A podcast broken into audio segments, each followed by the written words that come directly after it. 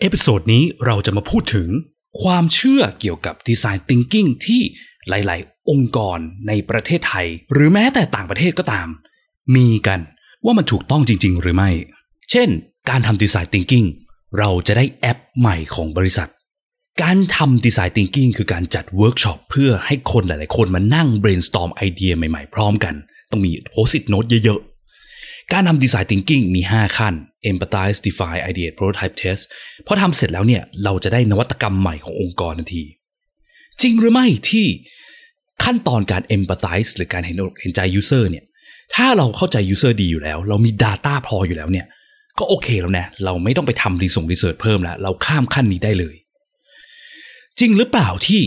การคัดเลือกไอเดียที่ดีที่สุดจากการทำ ideate ก็คือการที่ให้หัวหน้าให้ผู้บริหาร หรือให้กรรมการมาให้คะแนนว่าไอเดียที่ดีที่สุดคือไอเดียไหนแล้วค่อยเอาไปทำหรือว่าให้คนในห้องมาช่วยกันโหวตและจริงหรือไม่ขั้นตอนการ test คือการที่เอาไปให้ user ดู ถ้า user บอกว่าดีหรือโอเค แปลว่าไอเดียเนี้ย work และสร้างกันได้เลย มาลองไล่ดูทีละข้อครับ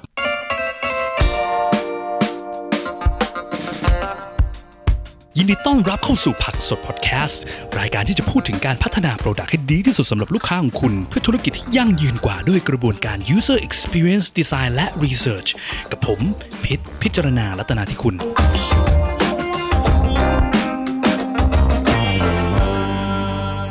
สวัสดีครับ ก็เอพิโซดนี้เนาะยังอยู่ในเรื่อง Design Thinking กันอยู่ แต่ว่าวันนี้เราจะมาลองดูความเชื่อต่างๆ ที่มักจะเห็นกันเนอะ ทั้งในองค์กรในประเทศไทย และองค์กรจากต่างประเทศด้วยซึ่งจากประสบการณ์ส่วนตัวที่ผมได้เคยทำงานมาด้านเกี่ยวกับด้านพวกนี้เกี่ยวกับการแก้ปัญหาด้าน user experience ให้องค์กรต่างๆเนี่ยแล้วก็ได้ประสบเห็นมาว่าองค์กรมีการ เข้าใจเกี่ยวกับดีไซน์ thinking เป็นยังไงกันบ้างนะครับและในองค์กรเนี่ยมีการจัดเทรนนิ่งเรื่องดีไซน์ thinking กันเยอะแยะเนาะมีพนักงาน ผมก็เคยสอนในเรื่องหัวข้อดีไซน์ thinking เหมือนกัน แต่ว่าจริง ๆ การแค่เข้าไปสอนเนี่ยมันไม่ช่วยให้องค์กรสามารถทำดีไซน์ thinking ได้เต็มๆอะเนาะมันมีหลาย ๆ อย่างที่มันมากกว่านั้นอีก ซึ่งไอความเชื่อเกี่ยวกับดีไซน์ thinking ที่วันนี้จะพูดถึงเนี่ย ก็จะมี reference มาจากบทความต่างประเทศเหมือนกัน ซึ่งเขาก็พูดเป็นเสียงเดียวกับสิ่งที่ผมประสบมาเหมือนกันเนาะนั่นก็คือแปลว่ามันก็คงเป็นความเชื่อที่มันยังไม่ค่อยถูกเท่าไหร่นะฮะในในด้านการทำดีไซน์ thinking นะทีนี้ความเชื่อเกี่ยวกับดีไซน์ thinking ในแต่ละข้อเนี่ยเดี๋ยวผมจะลอง อ่านมันทีละข้อเนาะแล้วให้คุณผู้ฟังเนี่ยลองตอบในใจกันก่อนเนาะก่อนที่ผมจะลงรายละเอียดอีกทีว่ามันเป็นความเชื่อที่ถูกหรือผิดยังไงบ้างนะครับ ขอ recap เร็วๆอีกรอบนะว่า design thinking คืออะไรยังไงบ้างนะครับ หลักๆก็เป็น เป็นการคิดอะเนาะดีไซน์ thinking มีคำว่าคิดอยู่ เป็นรูปแบบการคิดเป็น framework การคิด เพื่อช่วยให้เราแก้ไขปัญหาที่เกี่ยวกับมนุษย์เนาะไม่ว่าจะเป็นมนุษย์ในฐานะลูกค้าข้างนอก หรือว่าพนักงานภายในของเรา ในกรณีที่แบบเรามีปัญหาเช่นการทำงานโปรเซสของเรามันยากอะไรเงี้ยนะครับเป็นการแก้ไขที่ challenge assumption เดิมๆความเชื่อเดิมๆกรอบเดิมๆที่เรามี ขั้นตอนในการทำดีไซน์ thinking หลัก ๆ ก็จะมีอยู่5บวก1ขั้นนาะจากตอนที่แล้ว empathize คือการทำความเข้าใจถึงปัญหาจริงๆนะเข้าใจถึงคนที่ประสบปัญหานั้นนะไม่ว่าจะเป็นลูกค้าหรือพนักงานภายในเราก็ตาม define ระบุให้ชัดเจนว่าปัญหาเราพยายามจะแก้คืออะไรนะครับก่อนที่จะไปขั้นต่อไปคือการ ideate หรือการสร้างไอเดียใหม่ๆ เยอะๆ create ใส่ creative process เข้าไปคิดให้มันนอกกรอบ แล้วก็คัดไอเดียมา เพื่อทำขั้นต่อไปคือการทำ prototype สร้างตัวไอเดียนี้ออกมาในรูปแบบที่สามารถนำไปทำขั้นสุดท้ายคือการ test ได้ นะครับว่ามัน work หรือไม่ work ขนาดไหน แล้วก็มีขั้นลับที่เรียกว่า iterate iteration การทำซ้ำเพราะว่าการทำแค่ครั้งเดียวไม่ทำซ้ำเนี่ยโอกาสที่มันจะแก้ไขปัญหาได้จริงๆเนี่ยมันน้อยมากนะครับนี่ก็เป็น concept เร็วๆนะถ้าใครยังไม่ได้คุ้นเคยกับ concept เหล่านี้นะครับหรือว่ายังไม่เคยฟังเอ่อเอพิโซดที่แล้วเนี่ยลองย้อนกลับไปฟังดูได้นะครับก็ทีนี้มาถึงความเชื่อด้านดีไซน์ thinking กัน ข้อแรกก่อนเลยนะครับ การทำ design thinking เราจะได้แอปตัวใหม่ของบริษัท ถูกหรือผิดฮะข้อนี้ ก็น่าจะตอบกันได้เนาะ อันนี้เป็นความเชื่อแบบ number one ที่เจอบ่อยมากเลยจากองค์กรหลาย ๆ ที่เนาะ expect ว่าการทำดีไซน์ thinking แปลว่าเป็นการคิดแอปใหม่ให้องค์กร อาจจะถูกหรือผิดก็ได้นะครับ หลัก ๆ คืออะไร คืออย่างที่บอกดีไซน์ thinking มีเพื่อแก้ปัญหา ใช่ไหมฮะการแก้ปัญหาเช่นสมมติว่าปัญหาคือเรากำลังสูญเสียตลาดให้กับ product ใหม่ คู่แข่งใหม่ที่เข้ามา disrupt ตลาด ทีเนี้ยการที่เราจะไปแข่งกับคู่แข่งได้เนี่ย solution ที่เหมาะสมอาจจะเป็นการสร้างแอปก็ได้ หรือไม่ถูกเลยก็เป็นไปได้นะครับ สิ่งหลักๆ คืออย่าคิดว่าการทำ design thinkingเราจะได้ออกมาเป็นแอป มันไม่เสมอไป มันอาจจะออกมาเป็นรูปแบบอื่นก็ได้นะครับ อย่าไปคิดว่าแอป มันจะคือคำตอบทุกอย่าง แค่เพราะว่าแอปเป็นสิ่งที่คนบังเอิญว่าใช้กันบ่อยทุกวันนี้ และมันเป็นเทคโนโลยีที่เข้าถึงคนได้เยอะ จะรีบสรุปว่ามันคือโซลูชันที่เหมาะสมกับการแก้ปัญหาเรา มันมันอาจจะทำให้เราเกิดปัญหามากขึ้นก็เป็นไปได้นะ เพราะว่าการแก้ปัญหาไม่จำเป็นต้องเป็นเทคโนโลยีเสมอไป ในทางกลับกัน การคิดว่าต้องใช้เทคโนโลยีมาแก้ปัญหาเนี่ย อันเนี้ย เป็นความผิดพลาดที่รุนแรงมาก แล้วมันจะเปลือง cost บริษัทสูงมากนะครับ แล้วมันจะเกิดผลเสียกับองค์กรเรามากกว่าผลดีด้วยซ้ำนะครับ ถ้าลองย้อนไปจากเอพิโซดตอนที่พูดถึงเรื่องระบบออนไลน์ 5 แบบ เช่นระบบงานอะไรต่างๆนานาเนี่ย ตอนนั้นผมก็จะมีการพูดถึงเรื่องนี้แหละว่าการใช้เทคโนโลยี แต่ว่าใช้แล้วไม่ได้แก้ปัญหาให้คนจริง หรือใช้แล้วไม่ได้เข้าใจถึง need ของคนจริงเนี่ย มันจะสร้างปัญหาเพิ่มได้เนาะตัวอย่างที่เรามักจะน่าจะเคยเจอกันก็คือเช่นแบบพวกอะสมมติว่าอย่างตัวอย่างแบบ บริษัทประกันเงี้ยเนาะเราซื้อประกันเขาเนี่ยแล้วเราเกิดปัญหาเราต้องการติดต่อเจ้าหน้าที่ หรือเราต้องการที่จะเคลมประกันเงี้ยแต่พอติดต่อเจ้าหน้าที่ไปเขาบอกว่า เออคือ ไม่สามารถติดต่อทางนี้ได้โดยตรงค่ะ คุณลูกค้า ให้คุณไปกดผ่านแอปพลิเคชันแทนนะคะ กลายเป็นแบบอ้าวเมื่อก่อนผมเคยติดต่อผ่านเจ้าหน้าที่ได้ทำไมทุกวันนี้ถึงทำไม่ได้ทำไมต้องบังคับให้ไปใช้ในแอป แล้วการไปใช้ในแอปถามว่ามันง่ายขึ้นไหมอาจจะง่ายขึ้นก็ได้ แต่ อาจจะยากขึ้นจากการคุยกับเจ้าหน้าที่เหมือนเดิมก็ได้ กลายเป็นสร้างปัญหาให้คนใช้แทน เทคโนโลยีไม่ได้แก้ปัญหาเทคโนโลยีสร้างมากลายเป็นสร้างปัญหาให้คนเพิ่มอีกนะครับ ซึ่งอันเนี้ยอันตรายมาก ไม่ได้แก้ปัญหา แต่สร้างปัญหาให้คนเพิ่มเนาะ ดีไซน์ thinking อย่างที่บอกมันคือ thinking กระบวนการคิดใช่ไหมกระบวนการคิดแบบไหน กระบวนการคิดแบบที่โฟกัสไปยังปัญหาที่เราพยายามจะแก้คนจริงๆนะครับอย่างสมมติกรณีอย่างเงี้ยสมมติว่าปัญหาคือ ลูกค้าหันไปใช้เจ้าอื่น ไปใช้คู่แข่งหมดการที่เราสร้างแอปขึ้นมา กลายเป็นสร้างปัญหาให้ลูกค้าเพิ่ม ถามว่าแล้วลูกค้าจะหันกลับมาใช้เราไหมหรือว่ายิ่งทิ้งเราไปมากกว่าเดิม อันนี้ก็เป็นโจทย์ที่ต้องระลึกไว้เสมอนะในการทำ design thinking ว่าปัญหาที่เราพยายามจะแก้จริงคืออะไร ข้อต่อมาเนาะความเชื่อที่ว่าการทำ design thinking คือการจัดเวิร์กช็อปเพื่อเอาคนจากหลากหลายทีมมานั่ง brainstorm ไอเดีย product ใหม่ๆ และการทำไอเวิร์กช็อปเนี้ยก็ต้องมี post-it note กันเยอะๆด้วย จริงไหมฮะ ก็น่าจะพอเดาได้เนาะเหมือนเดิม design thinking คือกระบวนการคิดคือ framework ในการคิดทั้งองค์กรใช่ไหมการจัดเวิร์กช็อปอาจจะเป็นหนึ่งในสิ่งที่ทำ แต่ไม่ใช่ทั้งหมดใช่ไหมเพราะว่า design thinking คือกระบวนการคิดที่มันควรจะเป็น culture องค์กรใหม่ที่ทุกคนมองในมุมมองเดียวกัน คือทุกคนบ้าคลั่งกับการแก้ปัญหาให้ลูกค้าหรือให้ทีมงานอื่น แก้ปัญหาให้คนเนาะทีนี้การจัดเวิร์กช็อปอาจจะเป็นเช่นแบบเออคือทีมองค์กรเราไม่ค่อยได้คุยกันเลย เราลองจัดเวิร์กช็อปให้หลาย ๆ ทีมมานั่งคุยกันดีไหมนะครับ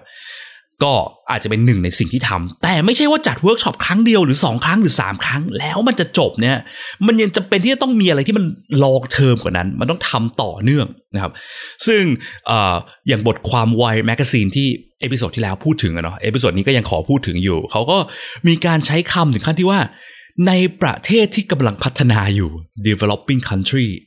มักจะมีการใช้ design thinking ผิดๆ มักจะคิดว่าการจัดเวิร์กช็อป แล้วจบเวิร์กช็อปโดยการให้คนในเวิร์กช็อปเนี่ยมา pitch ไอเดียให้ทั้งห้องฟัง หรือ pitch ให้ผู้บริหารฟัง จะเป็นการจบขั้นตอนการทำ design thinking ไม่ใช่เนาะ design thinking มันจะต้องซึมเข้าไปในทุกคนในองค์กรเนาะการแค่บอกว่าคิดไอเดียใหม่ ๆ ได้ แล้วจบเนี่ยมันมันอันตรายนะครับเหมือนข้อที่แล้วเลยเหมือนว่าแค่ยึดติดว่า design thinking คือแอปหรือว่า design thinking คือการทำเวิร์กช็อปมันไม่ใช่เนาะสุดท้ายถ้าเวิร์กช็อปมันช่วยแก้ปัญหาได้มันโอเคไง แต่ส่วนมากมันมักจะไม่ได้ เพราะว่าปัญหาที่เราพยายามจะแก้มันเป็นปัญหาที่ยากมันเป็น wicked problems เนาะการแค่จัดเวิร์กช็อปสองสองครั้งสามครั้ง มันมีโอกาสที่มันจะแก้ปัญหาไม่ได้สูง แต่สิ่งสำคัญคือเราต้องยึดติดกับกระบวนการคิดว่า แล้วเราต้องทำไงในการแก้ปัญหานี้ต่อได้นะครับ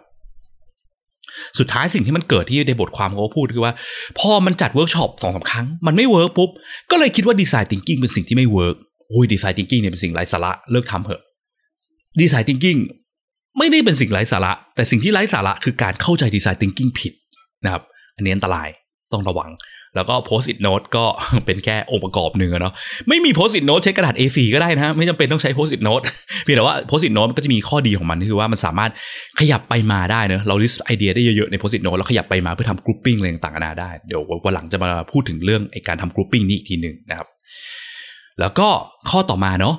design thinking คือ 5 ขั้น empathize define ideate prototype test เราต้องทำขั้นที่ 1 2 3 4 5 นี้เสร็จปุ๊บจบเราจะได้นวัตกรรมเลย จริงไหม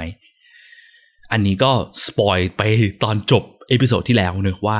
design thinking การทำดีไซน์มันจะมีความยุ่งเหยิง messy เละเทะมากๆ 5 ขั้นนี้เป็นแค่ framework คร่าวๆ ที่ให้รู้ว่ามันมีขั้นที่ต้องทำคืออะไรบ้าง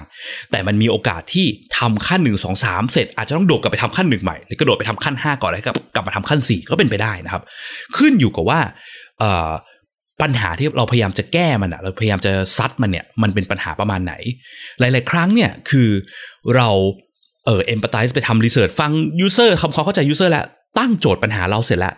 ทำ ideation เสร็จแล้วทำ prototype เสร็จ เพิ่งมารู้ว่า เฮ้ย จริง ๆ เราเข้าใจปัญหาไปผิดทางว่ะ อาจจะกระโดดกลับไปทำ empathize ใหม่ก็เป็นไปได้ ไม่จำเป็นต้อง test ก็เป็นไปได้นะครับ หรือว่า ideate เสร็จมันไม่เวิร์กอะ อาจจะต้องกลับไป define โจทย์ใหม่ก็เป็นไปได้ว่าเราเข้าใจปัญหาของลูกค้ามาผิดอะไรเงี้ย กลับไป define ปัญหาใหม่อะไรเงี้ย มันจะมีการวนไปวนมาหลายรอบมากๆนะครับ มันก็เลยเป็นสิ่งสำคัญที่ว่าการทำ design thinking เนี่ย จำเป็นที่จะต้องมีคนที่มีประสบการณ์ในการทำสิ่งเรียกว่าดีไซน์มาอยู่ ประสบการณ์ที่ทำดีไซน์คืออะไร คือคนที่เคยผ่าน คนที่เรียกตัวเองว่าดีไซเนอร์เนาะหรือว่าคนที่เคยผ่านการ training หรือผ่านประสบการณ์ในการสร้างของ based on ปัญหา แล้วก็นั่งลองผิดลองถูกหลาย ๆ รอบ จนกระทั่งหาวิธีคิด solution ได้เนี่ยเพราะเขาบอกว่าคนที่ผ่านประสบการณ์การทำด้านดีไซน์มาเนี่ยเขาก็จะมีการคุ้นเคยกับการที่กระโดดข้าม process ไปมาตรงนี้อยู่เหมือนกันนะครับเพราะว่า design thinking original มันก็คือมันมันมาจากคนทำดีไซน์เนาะ IDEO เขาพยายามจะสรุปสิ่งที่คนทำดีไซน์ทำในหัวเนี่ยออกมาเป็นกระบวนการแต่ว่ามันก็สรุปไม่ได้ร้อยเปอร์เซ็นต์เนาะก็คือยังจำเป็นที่จะต้องมีคนมีประสบการณ์ มาช่วยคอย lead หรือว่าช่วยคอยไกด์ในตอนทำ process พวกนี้อยู่เหมือนกัน นะครับ มันก็เหมือนกับการที่แบบว่าอย่างด้าน programming อะเนาะด้าน engineer เงี้ยคือแค่เราไปอ่านผิวเผินว่าการเขียนโปรแกรมเนี่ยเขียนโค้ดเนี่ยมันมีหลักการยังไงบ้าง มันมีข้อมันมีการเขียน if then else มันมีอัลกอริทึมยังไง แต่เราไม่เคยเขียนมาก่อนเนี่ยมันก็ไม่ใช่ว่าเรามาลงมาเขียนปุ๊บเราจะทำได้ทันทีเนาะมันก็ต้องเอาคนที่เขาเคยมีประสบการณ์ในการเขียนโปรแกรมจริง run แล้วเจอบั๊กจริงแล้วแก้ปัญหาได้จริงเนี่ยมาช่วยไกด์เรานะครับถ้าองค์กรเราไม่มีคนประมาณนี้มากก็อาจจะอะ จ้างคน external มาช่วยอะไรก็แล้วแต่เนาะคนที่ทำ UX เอ่ออะไรเงี้ยนะครับมาช่วยไกด์ตรงนี้ไม่งั้นมันก็จะมีความยุ่งเหยิงได้เยอะนะครับ แต่ไม่ใช่ว่าจ้างคนภายนอกเข้ามาแล้ว ให้คนภายนอกมาคิดโซลูชันให้ทุกอย่างนะครับแล้วองค์กรนั่งอยู่เฉยๆ มันเป็นไปไม่ได้ที่มันจะช่วยแก้ปัญหาระดับยากๆ ระดับวิกฤต problems ได้นะครับ หลายๆ ที่ชอบเข้าใจผิดด้วยซ้ำบอกว่าการจ้างคนภายนอกมาทำแอป คือการทำดีไซน์ thinking อยู่นะครับ อันนี้ย้อนกลับไปความเชื่อที่หนึ่งที่เมื่อกี้พูดมาแล้วเนาะ อ่ามาความเชื่อต่อไปกันดีกว่านะฮะไอ้ขั้น empathize เนะขั้นแรกที่บอกว่าทางการทำรีเสิร์ชเนี่ยคือการเห็นอกเห็นใจ user ถ้าเราเข้าใจ user ดีอยู่แล้ว เพราะว่าเรามี Data ในมือเยอะไง เราทำบอกว่า Data Science เรามีทำ Big Data มาอยู่แล้ว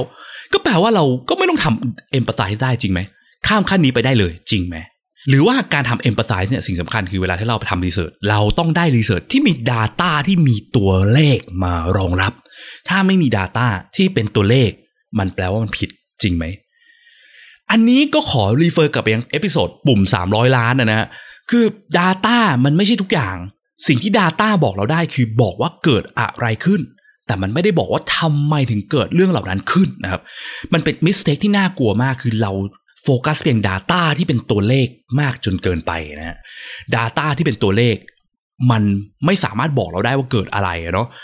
คือสิ่งที่เกิดอย่างตุ่มปุ่ม 300 ล้านเนี่ยคือเข้าใจว่าเออคนออกไปจากเว็บไซต์เรา คนไม่เข้ามาใช้คนไม่เช็คเอาท์สินค้าเรา แปลว่าอะไร เราไปนั่งคิดเหตุผลต่างๆ นานาว่ามันแปลว่าอะไร แล้วก็ไปนั่งสร้าง solution ผิดๆมาสุดท้ายมันไม่ได้ช่วยเราแก้ปัญหาใช่ไหมครับการแก้ปัญหาสิ่งสำคัญคือต้องเข้าใจถึง root cause หรือว่าสาเหตุของการเกิดปัญหาก่อน Data ไม่ช่วยให้เราเข้าใจพวกนั้นนะครับสิ่งที่จะช่วยให้เราเข้าใจปัญหาของมนุษย์ได้ดีที่สุดก็คือการไปนั่งคุยกับมนุษย์เนี่ยแหละไปนั่งทำ research ฟังมนุษย์ที่แท้จริง เลิกสนใจ Data ไปก่อน สนใจว่ามันเกิดอะไรขึ้นสาเหตุมันคืออะไรนะครับ อย่างคุณ Jared Spool ที่ก็เป็นคนที่สร้างผลงานไอ้ปุ่ม 300 ล้านเนี่ยนะเขาก็เคยพูดไว้ว่า ระวังว่า Data จะกลายเป็น Agenda Amplifier หรือสิ่งที่บอกว่าคือคนหลายคนแต่ละทีมเนี่ยก็จะมี Agenda ส่วนตัวใช่ไหมแบบแต่ละทีมมี KPI ส่วนตัวไง ทีมเซลล์ก็อยากจะเพิ่มยอดขายให้ได้เยอะๆ ทีม marketing อาจจะอยากเพิ่ม lead เพิ่ม conversion ให้ได้เยอะๆ ทีม IT ก็อาจจะลดเคสของการที่แบบว่าเกิด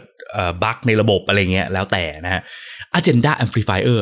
คนสามารถบิด Data มา support Agenda ส่วนตัวของคนได้ ซึ่งอันตรายมากนะครับ การบิดไป support Agenda ส่วนตัว แปลว่าทุกคนไม่ได้โฟกัสไปอย่างการแก้ปัญหาให้ user ของเราแล้วโฟกัสไปแค่ Agenda ส่วนตัว อันนี้อันตราย ไปฟังคนจริงๆเลย ไปทำ research ไปนั่งฟังกับลูกค้า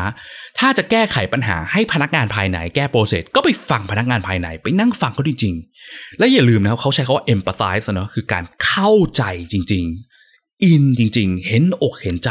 คนที่เราไปฟังเขาจริง ๆ ถ้าสมมติว่าเราไปฟังเขามา แล้วในใจลึกๆ เราคิดบอกว่าเฮ้ยไร้สาระพวกนี้ไม่จริงหรอก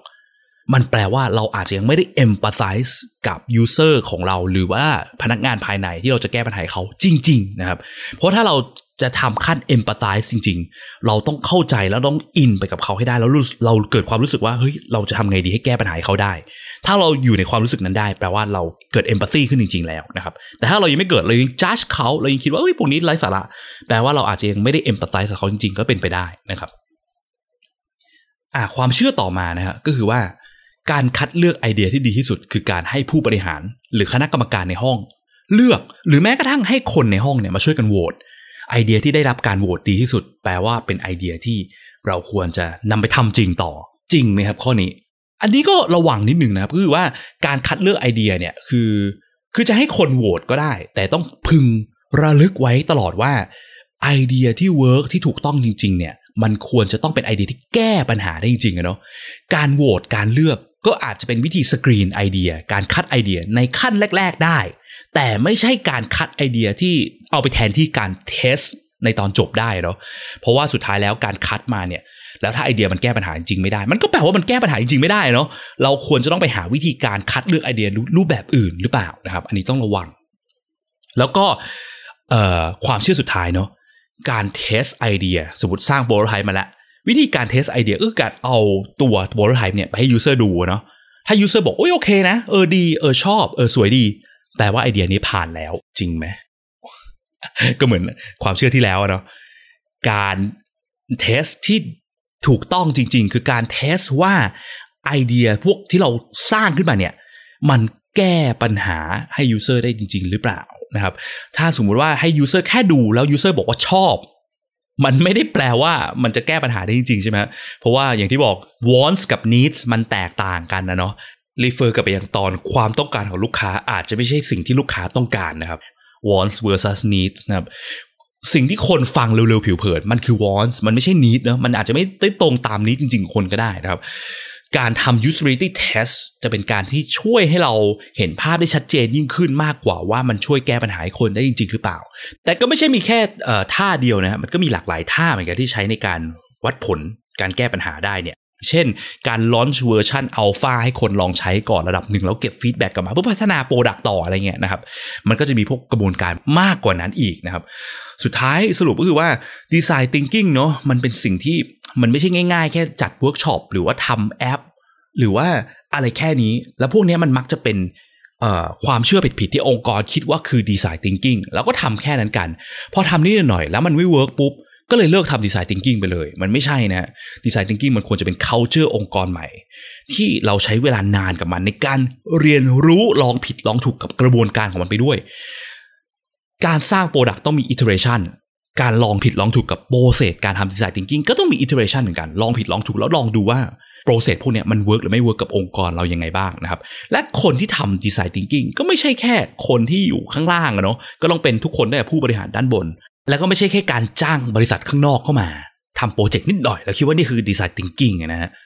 สิ่งสำคัญคือทุกคนต้องเปลี่ยนมุมมองความคิด จากการที่มองว่าเราควรจะมีฟีเจอร์อะไร เราควรต้องทำ product อะไรดี มองว่าลูกค้าหรือปัญหาคืออะไร เราจะแก้ปัญหานี้ยังไงได้บ้าง แล้วทุกคน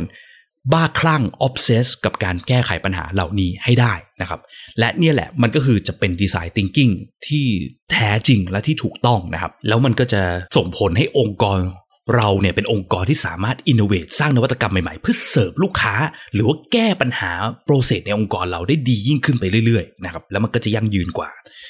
และก็เดี๋ยว episode หน้า ผมจะมาลองแชร์ว่าแล้วโปรเซสไอ้ดีไซน์ thinking เนี่ยที่ทางบริษัท Praxis เราเนี่ยนำไปใช้เนี่ยเรามีการเอาไป adapt ใช้ในหลายรูปแบบเหมือนกัน เราไม่ได้ทำ5ขั้น แต่เราทำ3ขั้น รายละเอียดมันเป็นยังไงบ้างนะครับ แล้วเดี๋ยวจะมาเมาส์ให้ฟังกันอีกทีหนึ่งนะครับและสุดท้ายนี้ถ้าเกิดชอบ episode นี้ อย่าลืมกด follow กด subscribe ในช่องทางที่คุณฟัง แล้วก็